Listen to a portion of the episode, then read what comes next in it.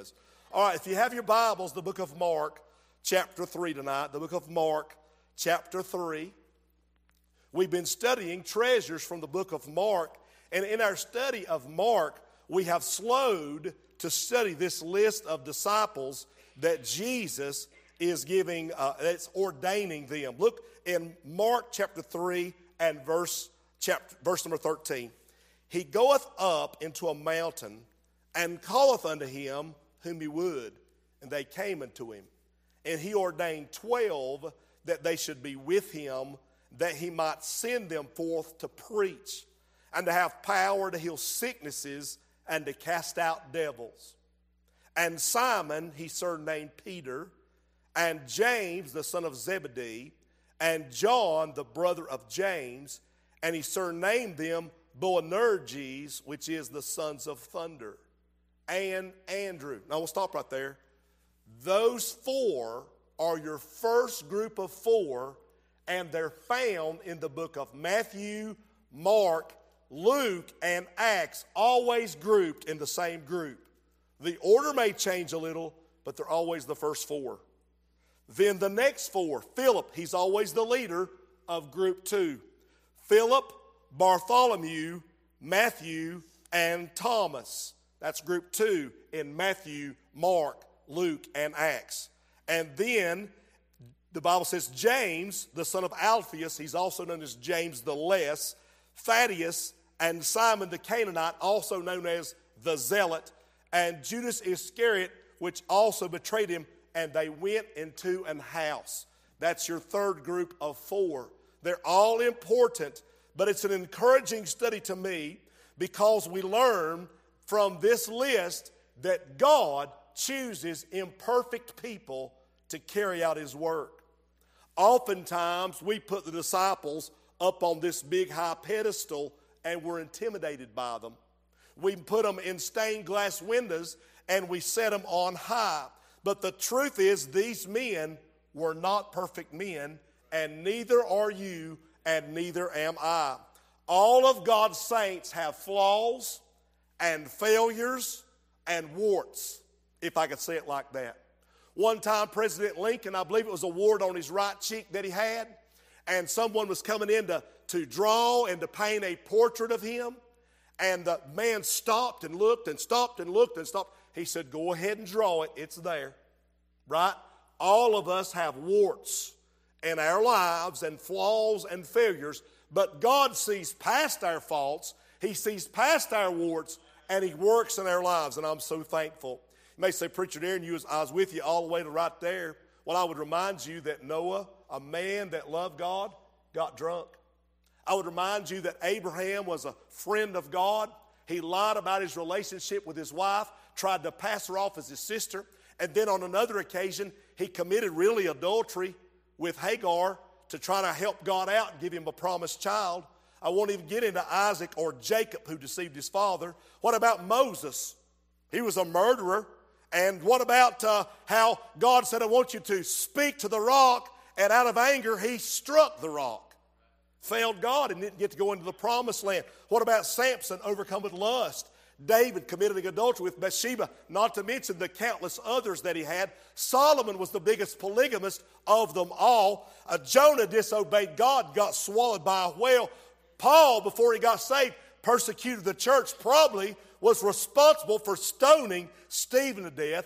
James was intolerant and prejudiced. John, you're going to see him tonight. Little John is so narrow minded. I could go on and on and on. I got to get off this. It's a long list of men who are not qualified for office.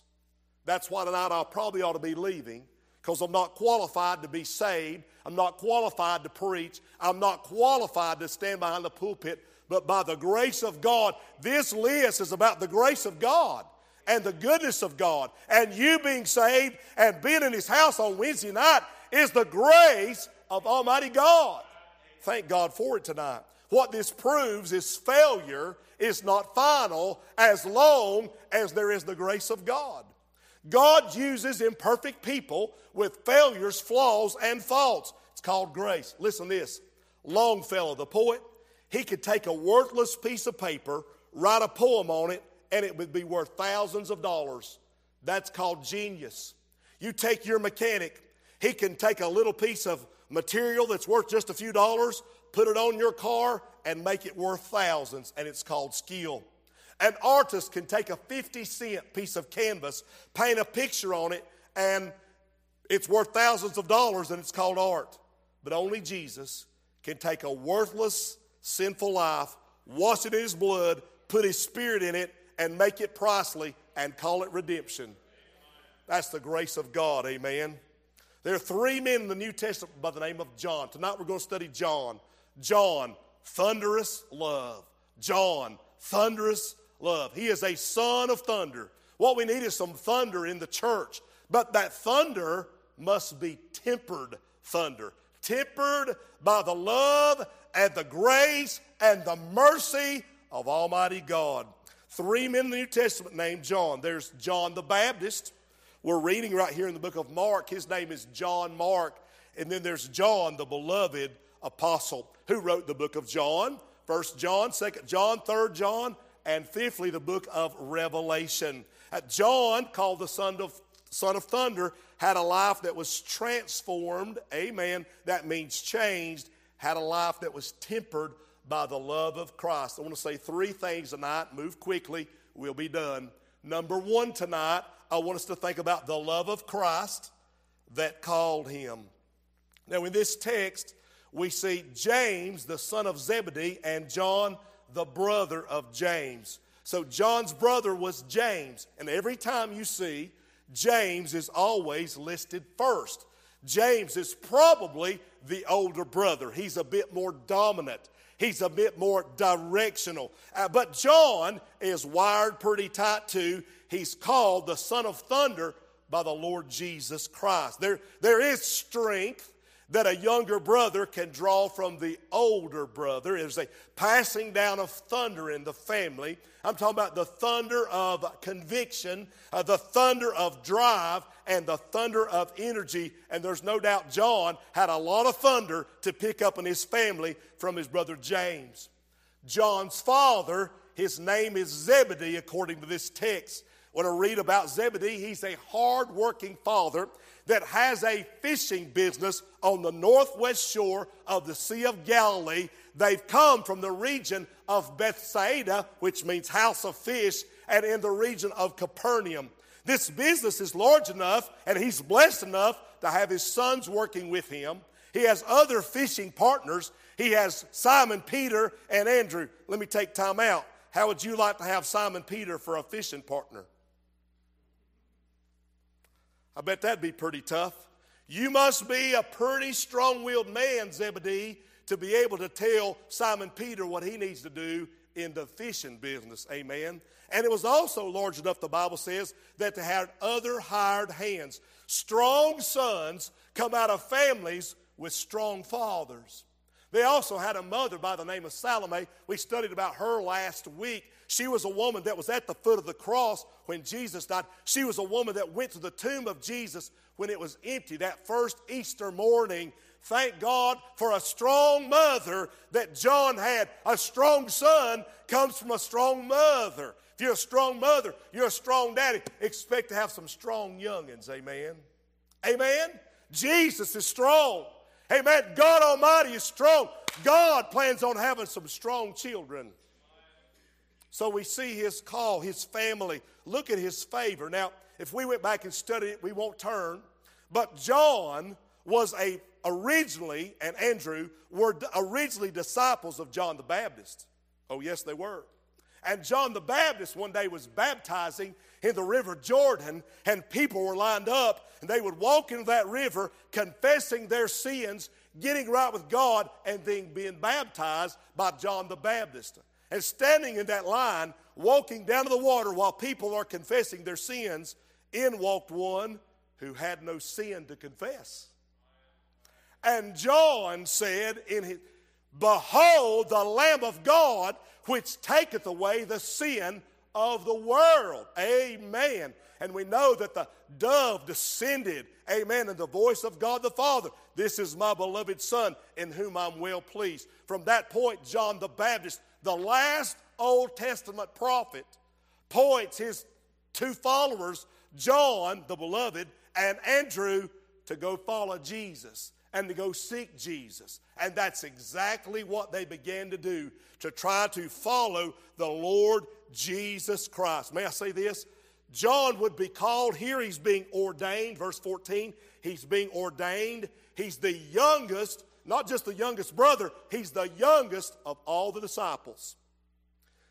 It's amazing in a group of ragtag, rough, raw men what they'll make the youngest one do. They'll kind of make him do more of the work. The kind of, that's the way it works, y'all. Don't look at me funny. That's the way it works. We give that one the hardest time until he grows up in the position and somebody else comes along. Anyway, tonight we are saved by grace. We serve by grace. God puts us in office, puts us in place. He puts us there by His precious grace. It is the grace of God. I'm reading right now. God gave me a verse while I'm standing here. I want you to read Psalm 75. Turn there. Turn there. I've said tonight, God may give us a verse or something, and we're just going to preach from it. So God says, turn to Psalm 75. Let's read what God's word says. It's not in my notes. Psalm 75 and verse number 6. Look at it. For promotion cometh neither from the east, nor from the west, nor from the south. But God, verse 7, but God is the judge. He putteth down one and he setteth up another. In God's time, by God's grace, he chooses who he wants to serve, when and where. There is a, listen, there's a time to be born, there's a time to die, there's a time to laugh, there's a time to cry. Amen. I'm telling you, this thing is very seasonal, which we go through. If you're having a bad season right now, just hang on. I have good news for you. Help is on the way. Amen. Preacher got all you got all that from John. I got all that from the Holy Ghost. Now let's go back to our text in Mark chapter 3. we we discussed the love of Christ that called him. There's John's family, there's John's favor. I'm thinking about John's fervency. They are nicknamed by the Lord Boanerges, which is the sons of thunder. And they got that nickname because of their fiery zeal. Oftentimes, when we think about John, the beloved disciple, we think about that one that laid his head on Jesus' bosom and would grow so close to the Lord. But if that's your image of John, you're mistaken. Because John did not get the nickname Sons of Thunder because he was laid back and passive. Oh no, he's a man of passion, he's a man of vigor. He's a man of energy. He is a man of intensity. Boy, we need that in the church. I went back and looked at, you know what thunder means? It means commotion. The sons of commotion. I've got some of them in my classroom over at the school. I'm talking about high strung energy. You know what thunder is? It's a loud noise exploding over the power of other voices. Booming, Sometimes you want to get around family and say, use your inside voice. Amen? When we get in the house of God, that's when you want to use your inside voice, but you ought to be willing to praise God. And John was outspoken. John would praise God if you dropped a hat. He'd say, Praise God for a dropped hat. I'm telling you, he had a voice that boomed over others. When he spoke, people listened to what he had to say. He's a son of thunder, a man of passion, a man of intensity. He's a rugged fisherman, brash, hard edged, aggressive, ambitious. Now let's just note this then about his fervency. If you look at Luke chapter 9, you're going to read about some disciples uh, that the Lord, in verse number 51, Jesus has set his face to go to Jerusalem. He's going to the cross the straightest way from where he is to Jerusalem is to go through a village of the Samaritans. And the Jews and the Samaritans hate each other. And somebody goes ahead and says, Hey, the Lord's wanting to pass through. They said, Well, he's welcome to come through our village. Well, he's not stopping here. He's going to Jerusalem. Oh, no, a Jew going to a Jewish city through, through our coast, through our lands, through our regions? No, we reject him. So they rejected Jesus passing through their village. I preach to people probably every Sunday, somebody rejects Jesus passing through their lives. The Bible says, you're with me in Luke chapter 9. We want to look in verse number 54. This is after they, look at verse 53, they did not receive him because his face was though he would go through Jerusalem and uh, go to Jerusalem when his disciples, who are they? James and John. Who are they? Sons of thunder. When they saw this, they said, Lord, wilt thou that we command fire to come down from heaven and consume them? They're saying, Lord, we want to have a church barbecue. Hey, man, we're going to fry a few people. A lot of us are in the pulpit. Our intention is to get up and try to blow it out and fry a few people. But we need to get up here and preach the love of God. John, it's good to have passion. John, it's good to have intensity. John, your thunder's great. Your zeal is wonderful. But zeal without knowledge is dangerous. Just to get up and thunder away is dangerous. You need to be tempered. Your thunder needs to be tempered. It needs to have the love of Christ in it. Look what Jesus said. He rebuked him, verse 55. He, he said, You know not what spirit you are of, for the Son of Man is come not to destroy men's lives, but to save them. Here's a man that was filled with intent, indifference. He, he was there to, but Lord, he was protecting Christ's honor. I'm going to argue with people because I'm protecting Christ's honor. Honey, Jesus don't need you to protect his honor. Jesus needs you to show the love of God. That is what protects his honor. Amen. Let's read, let's, read, let's, let's go back to Mark. Let's go to chapter 9, the book of Mark. This one grabbed, the whole, grabbed my attention too. The book of Mark, chapter number 9. Not only did he have a vindictive attitude filled with indifference, willing to burn people up. Listen, James and John did not have missionary hearts that other people would experience the grace of God. They're like, you need to get it, get it now. Look with, listen, there are things in my life that I have wrestled with for years to get understanding and wisdom that I might get victory over. And I see another believer struggle in that area, and I'm ready to pass judgment on them. It took me 20 years to figure it out, and I think they're going to figure it out in three days. And I'm going to bring judgment on them. It's foolish. It's, I'm just telling you, you got to have wisdom if you're going to be the man of God and if you're going to be a Christian to help other people. In the book of Mark, chapter 9, in verse 38, verse 38. John answered him, saying, Mark 9 38, I want you to see it. John, who? John answered him, saying, Master, we saw one casting out devils in thy name, and he followeth not us. And we forbade him because he followeth not us. Jesus said, Forbid him not, for there is no man which shall do a miracle in my name that can lightly speak evil of me. For he that is not against us is on our part. John was so narrow minded, a gnat could kick out both eyes with one kick. That's the way a lot of Baptists are. That's how I can get so descriptive. They're so broad minded when it comes to their lives, but when it comes to somebody else's lives, they're this narrow minded. It's unbelievable. And John was so narrow minded. He said, Lord, that man was casting out a demon in your name, but I told him not, he couldn't do that. I, for, I rebuked him because he don't follow us.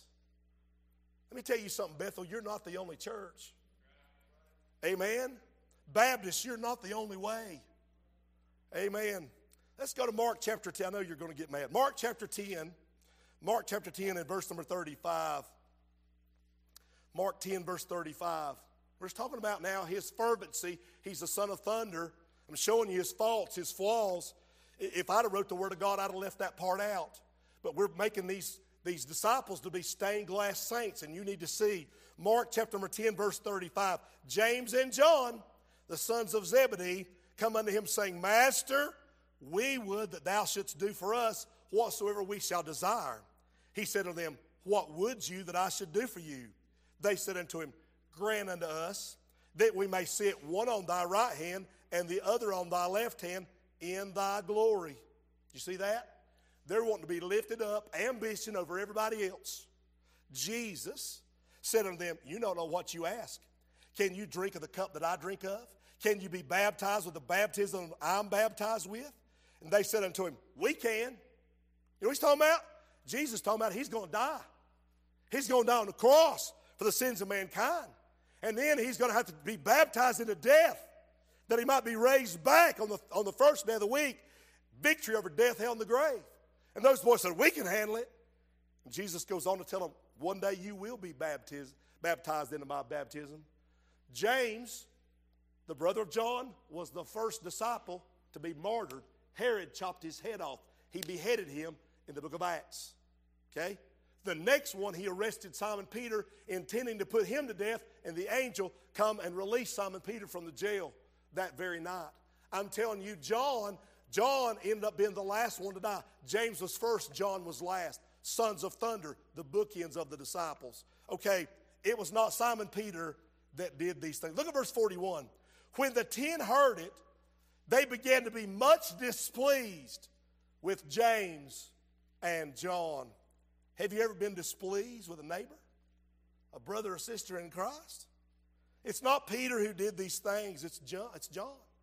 He's young, he's vibrant, he's intense, he's ambitious, he's, he's selfish. Um, I'm just going to say, John walked closely with the Lord, but many times he's out of tune. You ever been there? Trying to walk closely with the Lord, and you find somehow that you're more out of tune than you are in tune? And a lot of times when you think you are in tune and you get up to try, you're more out of tune than you thought you was. Hey, man, I got my second point. I preached too long on my first. Number, number two, I see the love of Christ captivated John. It not just called him, but it captivated him. Your thunder must be tempered. Preacher Darren, what do you mean tempered? It's good to have that zeal and, and that, that, that energy and that intensity and that passion. Thank God for it. I'd rather have that. I had, thank you, Lord. I had rather you have passion and zeal than me try to raise the dead. Right? It is easier for God to temper your zeal than have to raise. He can do anything, but it's, I'd rather I'd rather go to a church that's got zeal and excitement than a dead church. Amen. And so John's got excitement, but he's got to be tempered. How's he going to temper it? God will temper you with time, God will temper you with truth, and God will temper you, temper you through trials. And as you grow and mature in the faith, you, you look back at your life and you see where you are now and where you are then, and you tell me if God didn't use time, truth, and trials in your life to teach you more about Him. Now, watch what happens here. In John chapter number 13, here's a man of fiery intolerance. And he's being transformed, he's being tempered into a loving disciple. Of all the gospel writers, John used the word love more than anybody. He's a disciple of love. Look with me in John chapter 13, verse number 34. You're going to see that it's only John that records this. Jesus is speaking in verse 34 A new commandment I give unto you that you love one another as I have loved you, that you also love one another. By this shall all men know that you're my disciples if you have love one to another. John, you think calling fire down on a village is love. John, you think you getting on the left and your brother getting on the right is love. I'm telling you, it's love is treating each other equally. Love is putting others before you. John said, Hereby perceive we the love of God because he laid down his life for us, and we ought to lay down our lives for the brethren. John recorded twice that God is love. His life was transformed, his life was tempered, his thunder was tempered, it was controlled. Thunder by love. What about um, truth? He used truth more than the other as well. I, I think about John chapter 14. Look what John recorded. Others didn't record it. Matthew, Mark, Luke, they didn't record it, but John did. John 14, verse 6. Look what he said. Jesus saith unto him, I am the way, the truth, and the life. No man cometh unto the Father but by me. Jesus, look at John 12, 32. If I be lifted up from the earth, I will draw all men unto me. The other gospel writers could have written it, but only John. You know why? Because he's transformed and tempered by truth, and he's transformed and tempered by love. What about faith? He used the words believe more than any other disciple. Look at this verse of Scripture. I don't know if you've ever read this one or not. John chapter 3, look at this one, verse 16. For God so loved the world that he gave his only begotten Son, that whosoever believeth in him should not perish, but have everlasting life. It is believe, believe, believe. 1 John 5 13. These things I have written unto you that believe on the name of the Son of God, that you may know that you have eternal life. John is a disciple of humility. Listen this. In John's gospel, you never see him use his own name.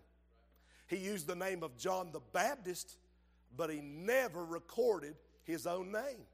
It's not about I, I, I, I. You know what he's transformed by? You know what he's tempered by? Humility. We'd go a long way to learn some humility. You think about it.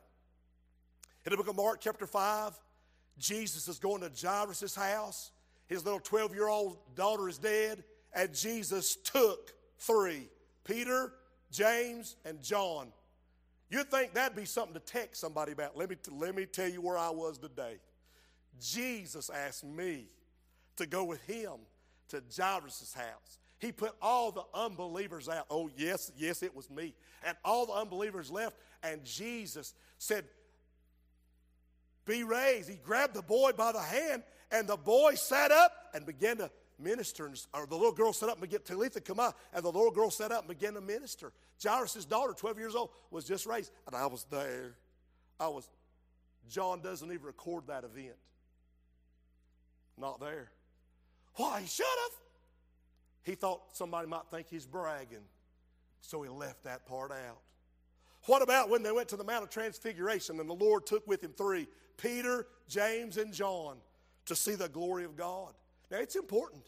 If it's important, if you're going to get close to the Lord, it's important that you see He has power over death. And it's important to see the glory of Jesus Christ. You, boy, let me tell you. You're not going to believe it. Jesus invited me. We had such a good time up there. We've been on revival fire. I'm going to make Facebook posts all day long and tell you what I've been up to. Not John. He's transformed by humility. You see it? He never records what happened on the Mount of Transfiguration. It's never been about I, I, I. It's been about Jesus, Jesus, Jesus. Oh, preacher, recording that would be about Jesus. He said, make no mistake about it. Matthew told you, Mark told you, Luke told you, third, third person, that's great. But I don't have to, I got other ways to tell you. Let me tell you about his love. Let me tell you about the, what we ought to have. We ought to have faith. We ought to have truth. That's what we need to have. That's what we need to have in him. Are you hearing me? Are you hearing me? What well, got quiet? Listen, the Garden of Gethsemane. Garden of Gethsemane. Go with me. John chapter number 18. That's that great chapter. John chapter 18. We know Jesus took with him three. He went a little further, took all of them, then went a little further, took Peter, James, and John. He said, Set ye here while I shall go yonder and pray. When he came back, they were asleep. You remember the story. Look what John says about it. John 18, just interesting. When Jesus had spoken these words, he went forth with his disciples over the brook Kidron, which was a, where was a garden into which he entered and his disciples. And Judas also, which betrayed him, knew the place, for Jesus oft times resorted thither with his disciples. Judas then, having received a band of men and officers from the chief priests and Pharisees, cometh thither with lanterns and torches and weapons. Jesus, therefore, knowing all things that should come upon him, went forth and said to them, Whom seek ye? They answered him, Jesus of Nazareth. Jesus said unto them, I am, your words, your Bible, italicized, He. He said, I am. You know who He is? He is, I am that I am. And Judas also, which betrayed him, stood with him. And as soon as he had said that, I am He, they went backward, fell to the ground. John never said, We, Peter, James, and John, were the ones in the Garden of Gethsemane. Isn't that crazy?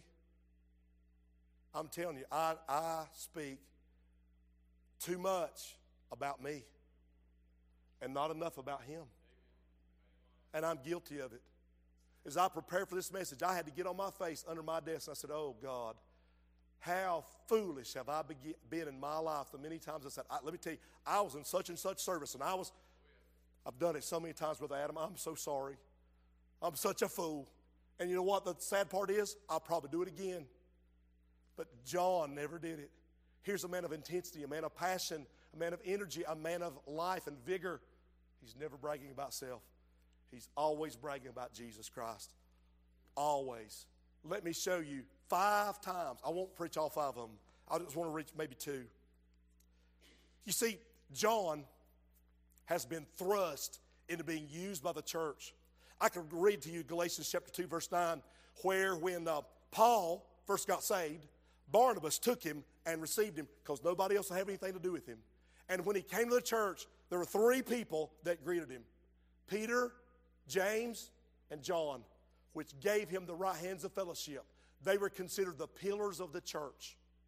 You know why? Because their thunder got tempered. Now, I just want to read a couple of these. Look at John. We were in John 13 already. I wish I'd stayed. John 13, verse 21. John 13, verse 21. I'm almost done. When Jesus had thus said, he was troubled in spirit and testified and said, Verily, verily, I say to you that one of you shall betray me. Then the disciples looked one on another, doubting of whom he spake. Now there was leaning on Jesus' bosom one of his disciples whom Jesus loved. You see what he did to describe himself? I am one of his disciples. He didn't say, I was leaning on. No. One of his disciples whom Jesus loved. Simon Peter therefore beckoned to him that he should ask who it should be of whom he spake. He then, lying on Jesus' breast, said unto him, Lord, who is it?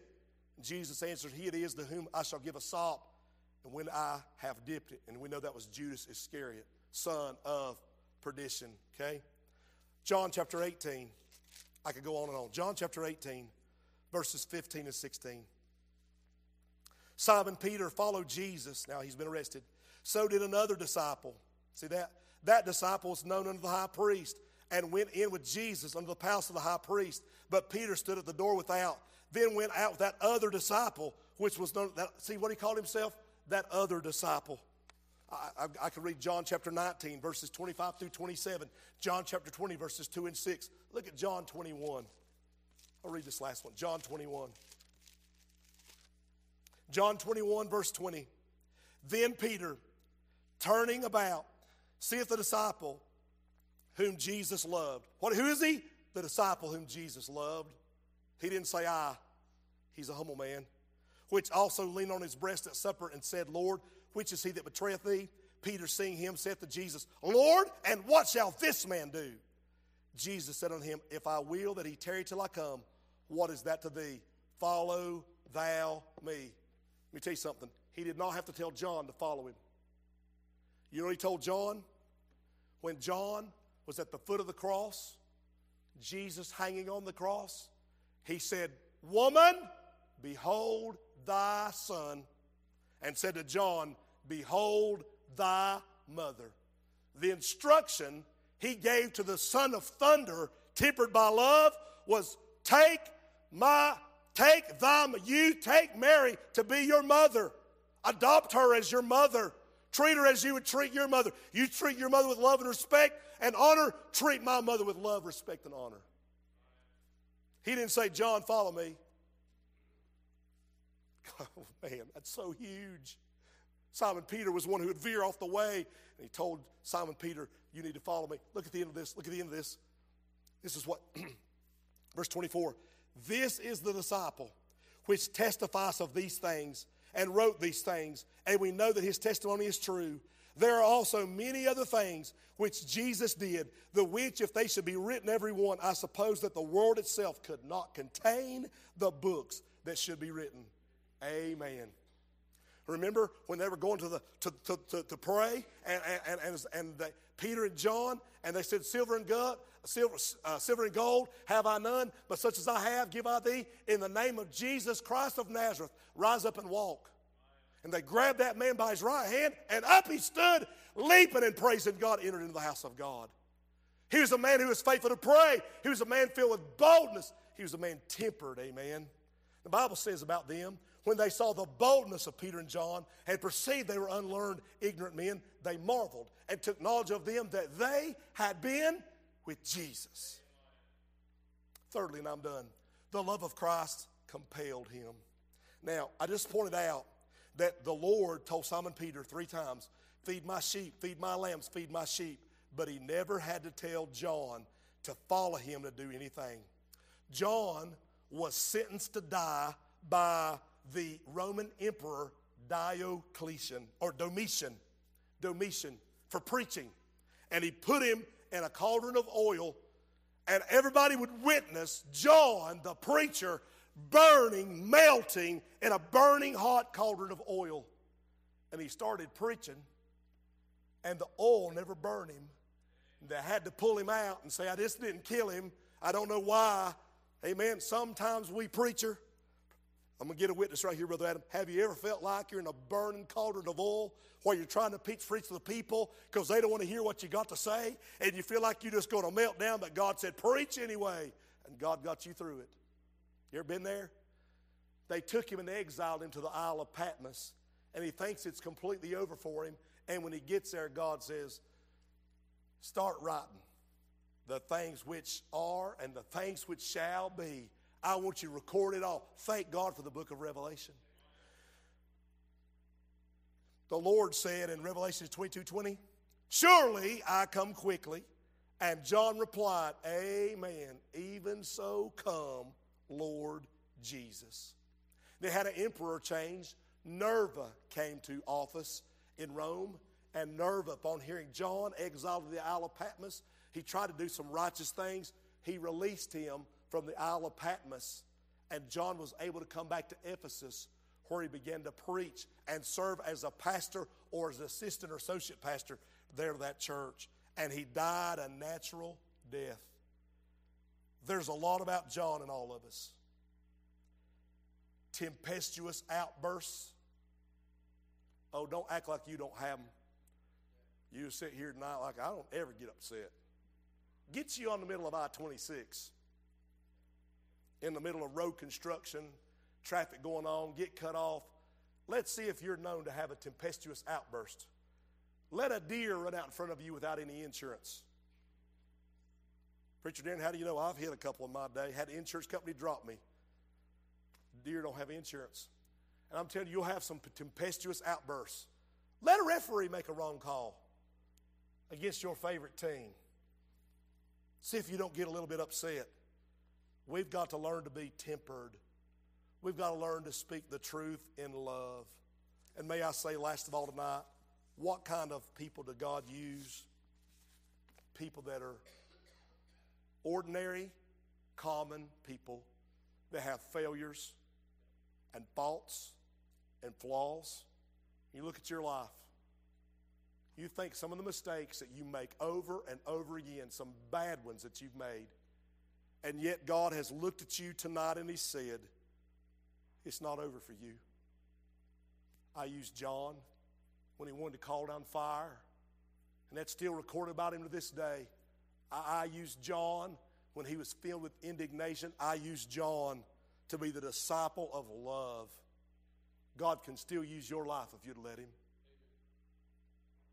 But sometimes we want to sit here and say, well, I don't need that. I'm, I'm perfect. I love everybody. Well, I'm doing great, man. In fact, in fact, maybe I'm not even really worried. I'm telling you, we'll all need this message at some time or another. And you're going to see a little bit of the disciples in every single one of us. I'm asking you to stand to your feet tonight. Father, we thank you for the good Word of God. We thank you for a fresh dose of encouragement from the Word of God that, Father, failure is not final.